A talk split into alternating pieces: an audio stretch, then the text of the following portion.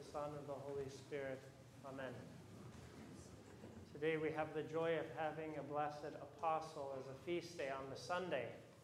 Today is St. Timothy the Apostle. And St. Timothy is one of the 70 apostles, not one of the 12 disciples. And he was a uh, disciple of St. Peter, also a disciple of Christ as well, a disciple of St. Peter, or forgive me, St. Paul. And St. Paul wrote two letters to him, which we have within the canon of the New Testament. St. Timothy was very young, we can understand, because St. Paul talks to him and says, Don't let don't be discouraged by your youth, or don't let that hinder you in any way. He was very zealous as well, we realize, because of the way in which he followed after Paul and he traveled with Paul to so many places. He was also very faithful because St. Paul deemed him fit to leave as a bishop in Ephesus. At his very young age, he became a bishop in the church. And St. Timothy ended up living a very holy life. He was martyred, as were virtually all of the apostles and disciples. And he was martyred during a pagan feast. The hymn from Vespers last night describes him very aptly. It says, O Timothy, teacher of the faith, by the Holy Spirit's rays, you were completely illumined in a most distinguished way.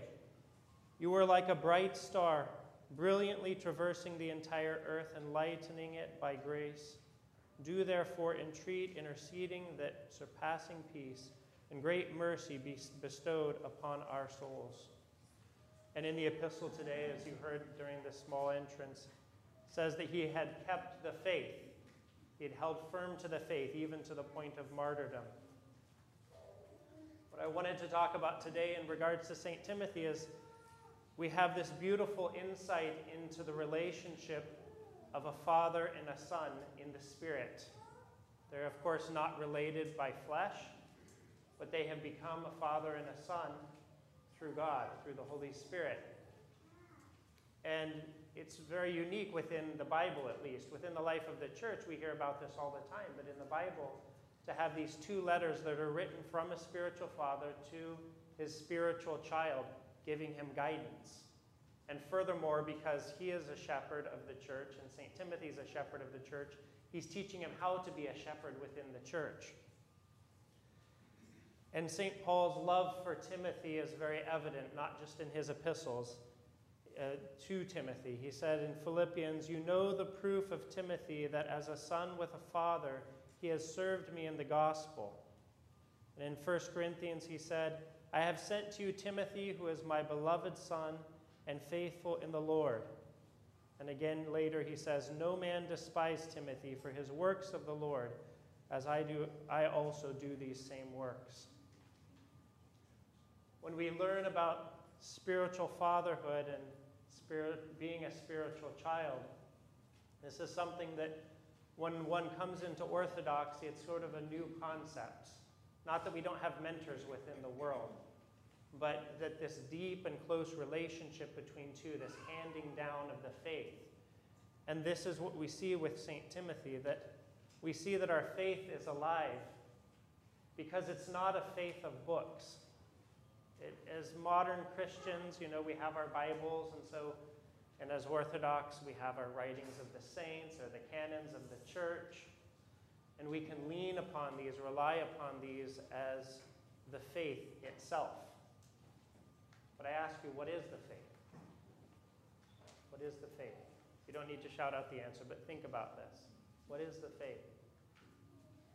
It's the work of the Holy Spirit in us.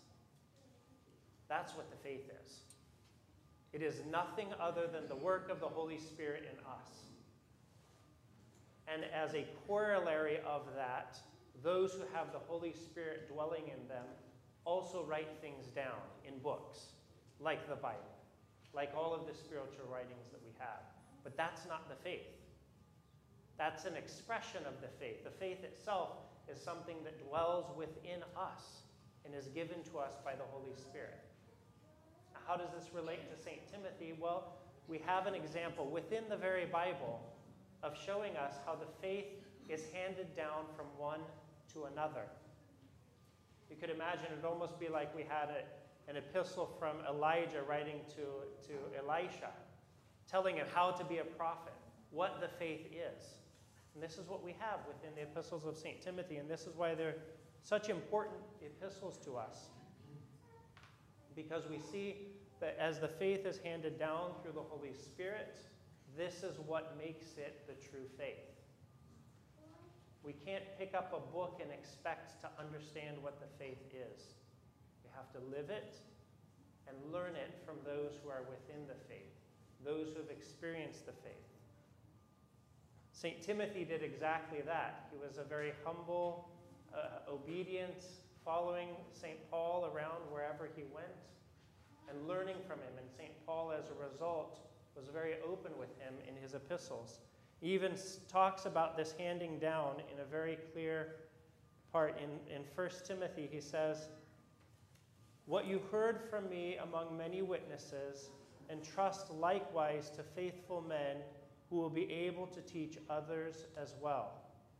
So he's showing the beginning of the church.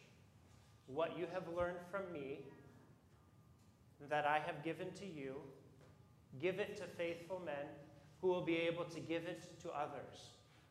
This handing down of the faith, this is what the word tradition means. Paradosis, it means a handing down.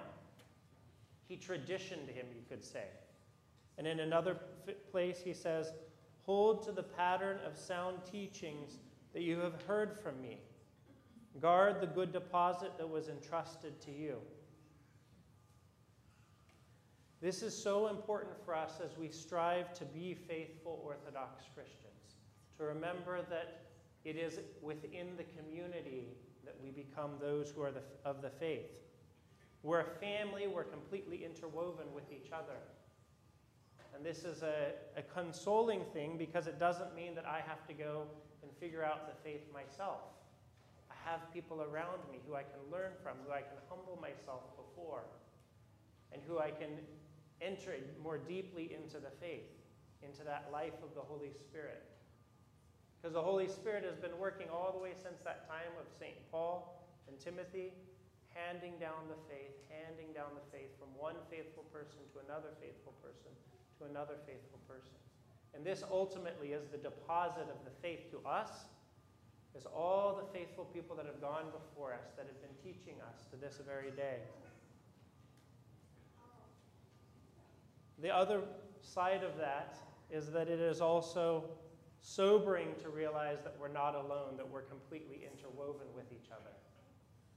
Because there are times in which it might be nice to have this faith that I have between me and God and not have to deal with all those people out there that I have to interact with. But we are interwoven.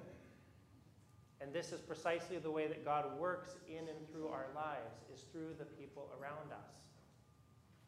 St. Timothy is a great example to us of that humble obedience, of following, of learning under the, the faithful witness of St. Paul.